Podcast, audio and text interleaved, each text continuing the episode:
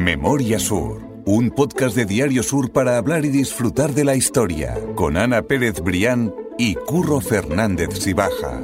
Espacio patrocinado por Cajamar, Banca Cooperativa.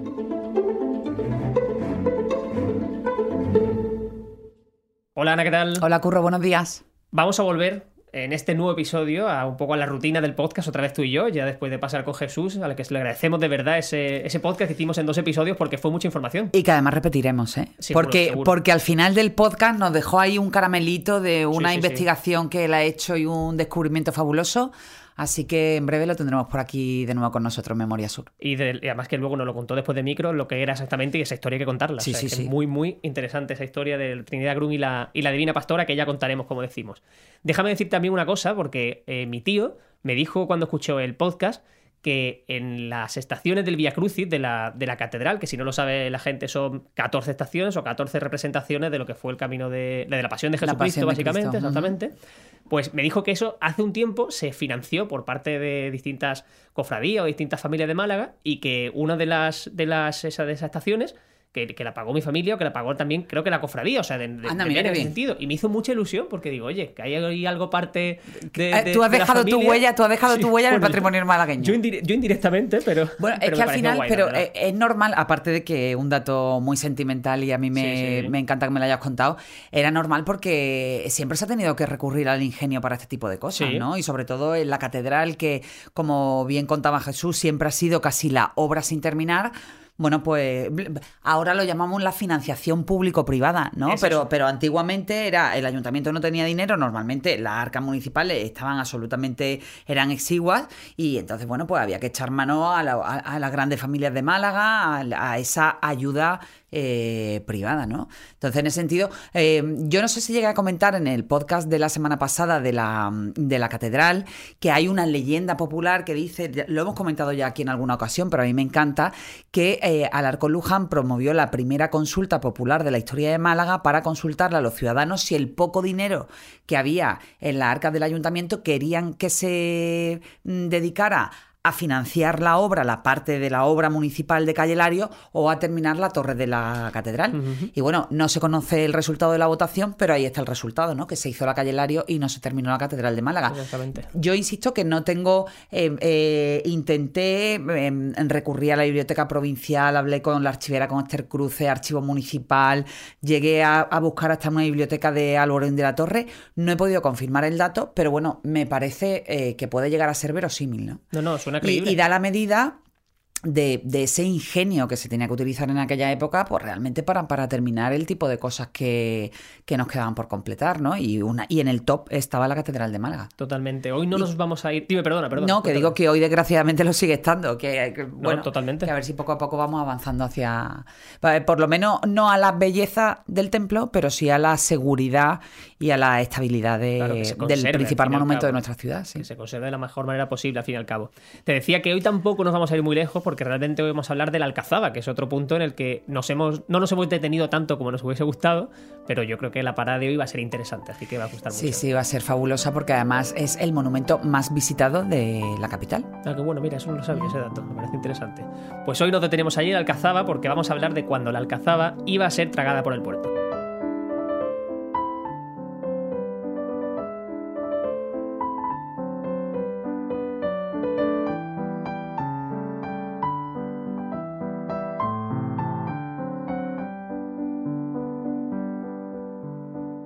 Y como decimos tantas veces en el podcast, Ana, hay que mirar la historia, sobre, todo lo que vamos a contar hoy, con los ojos de esa época. Porque vamos a contar cosas que a día de hoy nos van a parecer una auténtica locura. Claro, es que nos llevaríamos la mano a la cabeza. Tú has dado muy bien el titular, ¿no? Cuando la Alcazaba de Málaga estuvo a punto de ser tragada por el puerto, eh, por el hecho simplemente de que hubo un momento, a finales del siglo XIX, que se planteó la posibilidad de que la Alcazaba fuera derribada para que con esas piedras se pudiera construir la ampliación del puerto. Eso es, si quieres, antes de empezar, vamos a poner el contexto de esa Málaga y cuéntanos, por ejemplo, Ana, tú, qué sí existía en esa Málaga, qué existía en esa Málaga de, de final del 19, porque sabemos que la Alameda, por ejemplo, sí existía, como hemos contado ya en un podcast, en el podcast sobre la historia de Alameda, pero Calle Larios todavía no. Claro, la, la, Alameda data de mediado aproximadamente del siglo XVIII, era la gran avenida de Málaga y fue la primera gran revolución urbana de la ciudad después de la Edad Moderna porque supuso que la ciudad se organizaba a partir de ese momento, a partir de grandes avenidas y no de las plazas, ¿no? En el caso concreto de Málaga, por ejemplo, con la Plaza de las Cuatro Calles o Plaza de la Constitución de la que hemos hablado muchísimas veces. Se proyectaba la calle Lario, estamos hablando de calle Lario, se inaugura en agosto de 1891 y en paralelo también pues comienza a... Eh, barajarse la posibilidad, la necesidad de que la ciudad creciera hacia el mar, que se le fueran ganando esos terrenos, pues para la construcción del Parque de Málaga, ¿no? de, esa realidad. A la vez también, pues, eh, esa necesidad perentoria de que Málaga como ciudad comercial, como ciudad cosmopolita de intercambio, necesitaba un puerto en mejores condiciones de lo que teníamos. Entonces, bueno, fue una época eh, de absoluta efervescencia en lo que a urbanismo se refiere y al final todo se fue construyendo casi, casi de manera paralela, ¿no? Y, el cambio de la fisonomía de Málaga en un puñado, en un eh, escaso puñado de décadas, en dos, tres décadas, fue brutal ¿no? Se le dio la vuelta a la ciudad porque, bueno, hay que recordar eh, el detalle, y también lo hemos hablado en este tipo de podcast, de que el agua llegaba al peto de la, de la aduana. Claro, de hecho, ahí estaba la aduana, al fin y al cabo. Claro, todo ese terreno, por eso estaba ahí la aduana, todo ese terreno fue ganado al mar poco a poco y entonces también había que ingeniárselas para bueno, para que la obra fuera lo más sencilla posible. Tú tienes que, imaginar que ganar todo ese terreno al mar no tuvo que ser fácil porque tuvo que tener un aporte absolutamente ingente de material y llegó un momento en que las autoridades no sabían de dónde sacar, bueno, dicho claramente, las piedras y, la roca. Y entonces en esa ecuación eh, se sitúa el puerto de Málaga y la Alcazaba de Málaga, que por seguir dando contexto, y a pesar de que hoy bueno, felizmente queda mucho camino por recorrer, pero felizmente somos una ciudad eh, que que conserva bastante el, el, patrimonio, bueno, pues se llegó a plantear incluso la necesidad de derribar la alcazaba para alimentar ese, ese puerto que se estaba ampliando, ¿no? También hay que tener en cuenta, por seguir dando contexto, que estamos hablando de finales del siglo XIX y que la Alcazaba no se parecía absolutamente en nada a como la disfrutamos hoy. El resurgir, el renacimiento de la Alcazaba, bueno, pues ha sido un trabajo eh, en muchas ocasiones callado eh, por parte de una persona a la que tenemos que dedicar un podcast y que, y que bueno, y que hizo una labor absolutamente fabulosa por, la, por el rescate de la Alcazaba, como fue, fue Juan Tem que precisamente su busto está al principio del monumento. Y bueno, pues en ese juego de un poco de, ideas, ¿no? De, herramientas y de estrategias para ver de dónde sacamos ese material, entra Antonio Cánovas del, Castillo, Cánovas del Castillo, que es otro de los grandes hombres de la ciudad de Málaga, por lo que aportó y también porque es el único presidente del gobierno que ha habido eh, en, en, la historia que nació en Málaga. Exactamente. Vamos a ir contando, ya tenemos un poco el escenario, que va a ser ese puerto, va a ser esa esa alcazaba y tenemos también un protagonista que es Cánovas del Castillo. Pero yo he investigado un poco porque la verdad es que si te digo, si te soy sincero, yo no sabía mucho sobre alcazaba de Málaga. Entonces me he metido en esa web del ayuntamiento de turismo para conocer más y sabemos que la alcazaba, eh, sobre todo en esa zona, mejor dicho, tenemos noticias del 600 a.C., que es cuando vivían allí todavía los fenicios. O sea que es un lugar que siempre ha estado poblado por malagueños, de diferentes épocas obviamente, pero malagueños en definitiva. Los romanos también eh, estuvieron por allí, por esa zona de, del Monte Giralfaro, pero de la Alcazaba como tal no tenemos noticias, que era un palacio fortaleza, hasta el siglo VIII. O sea que realmente eh, bastante reciente, entre comillas, no es que sea realmente un edificio muy antiguo. Y claro, estamos hablando de una diferencia de 10 siglos hasta que llegamos a ese siglo XVIII en el que estamos centrando el podcast. Y un dato que a mí me ha llamado mucho la atención. En la Alcazaba, en su época de mayor esplendor, que fue en el siglo XIV, llegaron a vivir 150.000 personas. Fíjate, era una ciudad, claro, ciudad, la ciudad fortificada. sí, sí, una ciudad bastante grande, me ha llamado mucho la atención. Así que, como te digo, ya tenemos que pasar por esos reyes católicos que se van olvidando, por decirlo de alguna manera, de esa alcazaba por motivos obvios. Porque claro, porque era además el símbolo de la dominación, la dominación para ellos musulmana y, precisamente pues, se convirtió eso en el, en, el símbolo de lo que ellos querían evitar a toda costa. Allí empezó el deterioro del monumento y como te decía, no era ni sombra de lo que conocemos ahora, en parte porque también la Alcazaba era el epicentro, ya en, el siglo XIX la Alcazaba era el escenario pues, de un barrio absolutamente marginal, con casuchas, bueno, de mala muerte se puede decir, donde las condiciones de habitabilidad eran eh, penosas y claro, pues imagínate, Curro, aquella imagen penosa de la Alcazaba y de su ladera y de la ladera del Monte Gibralfaro, pues contrastaba con el escaparate que Málaga había empezado a construir. Claro. imagínate Alameda que ya estaba, Calle Larios, que era la calle fabulosa de Málaga, el Parque de Málaga como la gran segunda avenida en continuación con la, eh, con la Alameda y, el puerto de Málaga. Es decir, no tenía, eh, chocaba mucho esa imagen que, además está separada por apenas un puñado de metros entre la Alcazaba como elemento absolutamente decadente y, casi casi que pedía a gritos la piqueta y, el, y, toda esa zona nueva de la ciudad. ¿no? Entonces, bueno, pues por esa razón, eh, algunos, bueno, algunos grandes hombres de la ciudad pensaron en la posibilidad de resolver al menos el tema del puerto derribando la, Alcazaba. Y por eso viajaron a Madrid, bueno, pues con una serie de proyectos, con una serie de informes para tratar de convencer a Antonio Cánovas del Castillo, que en aquel momento, eh, insisto, era el presidente del gobierno, porque bueno, también hay que recordar que Antonio Cánovas del Castillo fue el impulsor de ese turnismo mm. en el gobierno de España, la, cohabitación entre conservadores y liberales. En, aquella, en aquel momento de la visita de los eh, grandes hombres malagueños, él era presidente del gobierno y bueno, y, poco, mm, poco menos que fueron a pedirle el favor al, malagueño, ¿no? Al amigo, al colega y al, y al que estaba ahí al final, pues eh, ostentando el poder. Es interesante cómo cuentas eso, ¿no? Que en esa época, a pesar de que Antonio Cano del Castillo estaba en Madrid y que llevaba mucho tiempo a Madrid, porque se fue muy joven de Málaga hacia Madrid, cómo mantenía todavía esa conversación, esa conservación, esa conversación, perdón, y ese interés con Málaga y cómo los malagueños, eh, de los prohombres, como tú le, le, llamas en ese artículo que dejamos vinculado antes del podcast, iban a Madrid literalmente a hablar con él. O sea, no había tanto rigor, tanto orden, sino que eran unas conversaciones pues más, sí, yo, directas, ¿no? yo imagino, yo imagino que no existiría esa burocracia tal y como, tal y como la, entendemos, ¿no?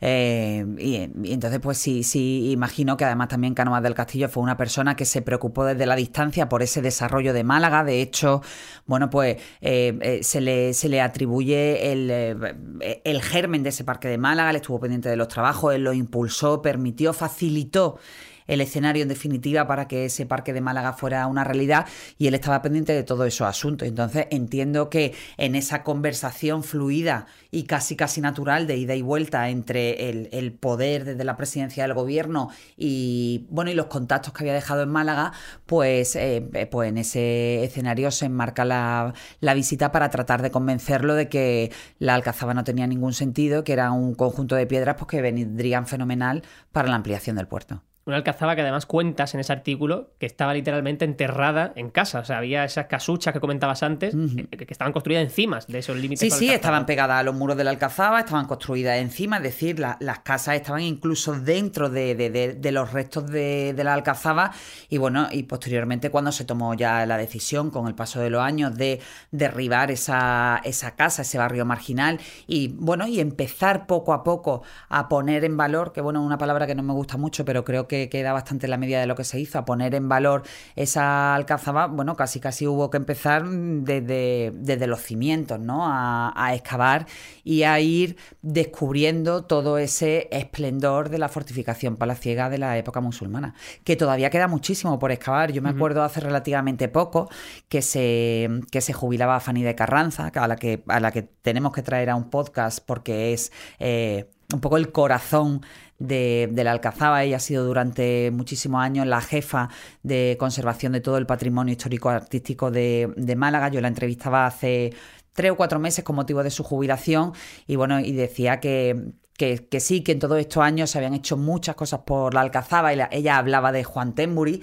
y eh, que todavía se seguían haciendo cosas, pero que quedaba muchísima excavación por hacer. Hay una parte muy importante de la Alcazaba que todavía no se conoce, porque como bien dices, Curro, eh, más allá de la, de la cata de la época musulmana, es que aquella zona fue el epicentro de todas las civilizaciones que han ido ocupando y haciendo crecer, ocupando en el buen sentido y haciendo crecer la historia de Málaga, ¿no? Desde los fenicios, romanos, posteriormente musulmanes, hasta ya la época moderna con los reyes católicos. Imagínate, ahí hay auténticos tesoros. Sí, sí, tiene que haber todavía mucha información que no sabemos y que nos hablará de una Málaga también. Pero claro, Curro, a pesar de que hoy también, felizmente, vivamos en una concepción eh, urbana y cultural que apuesta por la conservación del patrimonio, hoy se vería una barbaridad la destrucción de la Alcazaba, pues también es una realidad que, bueno, que el dinero para ese tipo de cosas, pues, eh, bueno, pues no es una prioridad.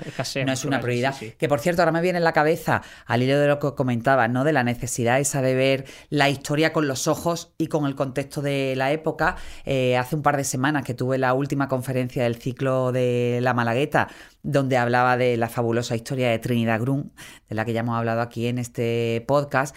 Bueno, pues yo comentaba cuando ella se va a Carratraca y pone en marcha ese paquete turístico, entre comillas, que consistía en, los baños en el balneario de Carratraca y la visita a la cueva de Ardales, como sus invitados, bueno, pues las grandes personalidades burguesas de Málaga que iban a visitarla, escribían, tallaban, curro la fecha y su firma en una cueva prehistórica. Sí, que no tiene ningún es decir, sentido. Aquello, aquello hoy en día hubiera sido una barbaridad, penada incluso casi por con cárcel por atentado contra el patrimonio.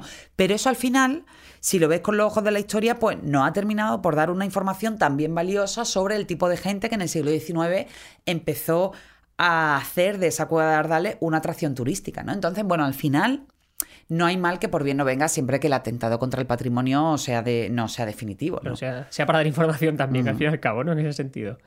Volviendo a la, Alcazaba, estamos diciendo que se pretendía eh, partir, eh, no me salva, destruir parte de la. De sí, volarla, curro, volarla. Volar parte de Alcazaba para conseguir esa, ese terreno que se, que se necesitaba, esa tierra, ¿no? Pero sí se hicieron derribos previos, ¿no? Tú cuentas en ese artículo que se hicieron derribos en el cauce del río Guadalmedina y que se necesitaba realmente más cantidad, porque claro... Sí, claro, se hicieron esos derribos previos, se, se, recurrió a, todo esos sedimentos, al dragado del río Guadalmedina para, eh, para empezar la obra, pero bueno, pero pronto se vio que aquello no era suficiente. Sobre la reunión de Cánovas del Castillo con este grupo de hombres de, de la sociedad malagueña, que mm, me gustaría investigar quiénes fueron, porque probablemente serían conocidos y de la familia de las que siempre hablamos, no hay una confirmación sobre cuál era la posición de Canoas del Castillo eh, en torno a eso. Parece ser que él no era muy contrario a la idea de derribar la Alcazaba, pero también es un hecho que él trató de posponer lo máximo posible la, idea que le proponían. ¿no? El hecho es que en el año 1880, eh, eh, bueno, pues aparece en el, en el horizonte el plan B y, ya se deja esa idea de derribar la, alcazaba. Y ese plan B, del que también hemos hablado aquí en los podcasts, porque curro, me doy cuenta de que ya hemos hablado de muchísimas cosas. Yo creo que estamos en capítulo 83. 83, efectivamente. Sí. Bueno, pues ya entre todas esas cosas que hemos hablado, este plan B, eh, que surgió en el año 1880, fue precisamente el derribo, la voladura del monte de San Telmo, que estaba, bueno, que estaba pues bastante alejado, que estaba en Pedregalejo, en lo que hoy conocemos como balneario precisamente el derribo, eh, la explosión de aquel monte fue el que permitió eh, extraer la cantidad de roca suficiente para ampliar el puerto de Málaga y después, claro, como no hay mal que por bien no venga, pues esa laguna que surgió, pues fue el germen de lo que posteriormente fue el balneario de los Baños del Carmen, ¿no? que abrió sus puertas en el año 1818 y que abrió una etapa absolutamente esplendorosa pues desde el punto de vista del baño y del ocio en, la, en los felices años 20 en Málaga. ¿no? Entonces, bueno, pues la, forma que idearon fue volar ese, ese monte, em, ahí se, se, construyó una especie de puerto llamado el puerto de la cantera, a través del cual las barcazas iban trasladando la roca del monte de San Telmo hacia la parte hacia, hacia la parte del litoral donde se estaba construyendo el puerto de Málaga y finalmente así se consiguió, pues mira, pues matar dos pájaros de un tiro porque eh, por una parte se, se, permitió que la Alcazaba sobreviviera y disfrutarla tal y como la conocemos hoy y por otra parte, bueno, pues se permitió con aquella voladura del monte pues que poco a poco se fuera generando esa primera laguna llamada de Pedregalejo y finalmente los balnearios de, los Baños del Carmen que bueno con el paso de los años se ha convertido también en un lugar absolutamente emblemático de nuestra querida Málaga. Está bien que pongamos esas, esas fechas, ¿no? 1880 en el momento en el que se vuela ese monte de San Telmo y 40 años después aproximadamente, en 1918 exactamente, es cuando ya se abre esa, ese balneario de los baños del Carmen, que también sí, es uno al final está bien dar ese contexto curro porque se, se, demuestra eso que nos gusta a nosotros tanto decir, ¿no? Que al final toda la historia de Málaga está conectada, todo tiene un sentido y cada acontecimiento llega al siguiente y que bueno, que en esa suerte de historia circular vista en su conjunto, eh, bueno, pues eres capaz de dibujar mm, de una manera bastante ajustada eh, la Málaga de la época, pues ese tipo de decisiones, ese tipo de acontecimientos, cómo surgen esas grandes construcciones, o si no grandes construcciones, que no fue el caso de Balneario, cómo, cómo surgió el símbolo, ¿no? Exactamente, así es. Pues esa es la historia, esa es la historia de cómo Cánovas del Castillo no se negó a que se derribara la, la Alcazaba, pero sí sabemos que por lo menos dilató Tampoco- la decisión. Sí, bueno, digamos que tuvo una postura tibia. Eso, exactamente. No se mojó, no se mojó, nunca mejor dicho, para, para esa construcción de- del puerto de Málaga, pero sí sabemos, por ejemplo, también que tenemos a día de hoy su escultura justo al inicio del parque, que también lo hemos tratado en otro episodio y que sigue siendo una figura relevante y esencial para, para la historia de Málaga más Sí, sí, una escultura que hay que decir que cuando se inauguró fue un shock para la ciudad, porque bueno, to- todo el mundo que ve esa escultura es verdad que es bastante moderna, Sí, ¿no? sí, sí, Podría ser incluso contemporánea, contemplado con los ojos de hoy en día. Y bueno, y fueron las quejas de la gente de que aquello no se parecía absolutamente en nada a Cánovas del Castillo. Un poco la ciudadanía acostumbrada a ese perfil clásico de escultura que representaba perfectamente a la persona esa- homenajeada. esa. O sea, ahí tienes, pues, por ejemplo, el- el- la, la escultura de, de, del Marqués de Larios, Eso ¿no? es. De Manuel Domingo Larios, que hubo un concurso de, de ideas y que los tres bocetos, que ya hemos hablado también de ello en el podcast, era la representación exacta y clásica de cómo era eh, Manuel Domingo Larios. Y Cánovas del Castillo, en cambio, es como... eh, está muchísimo más desdibujado. Es más ¿no? abstracto. A mí particularmente me encanta la, la estatua de Cánovas del Castillo. Sí. Creo que, que recoge muy bien su, su, bueno, su figura. A pesar de que sea contemporánea, ojo, a mí me gusta mucho lo No, no, contemporáneo. no, pero se, se, se- se entiende yo soy bien un poco, yo también soy un poco tibia en eso, como Cánovas del Castillo. Me gusta lo clásico, pero a la vez valoro muchísimo lo contemporáneo. Pues sí, pues es también un reflejo de, de otra Málaga también, o sea que sí, que así, así tiene que ser. Pues Ana, eh, muchas gracias. Capítulo 83 que tú decías exactamente, así que te... Capítulo 83 finalizado, dando las gracias de nuevo a Cajamar Exacto. por, bueno, por, por patrocinarnos en este espacio y, y de aquí la promesa de hacer un podcast exclusivo sobre la Alcazaba de Málaga porque merece la pena. Seguro, seguro que lo haremos. Pues Ana, nos escuchamos la semana que viene. Muchas gracias, Curro. Memoria Sur es un podcast de Diario Sur. Escucha un nuevo episodio cada semana en iVoox, Spotify, Apple Podcast y consulta las referencias de este episodio en diariosur.es.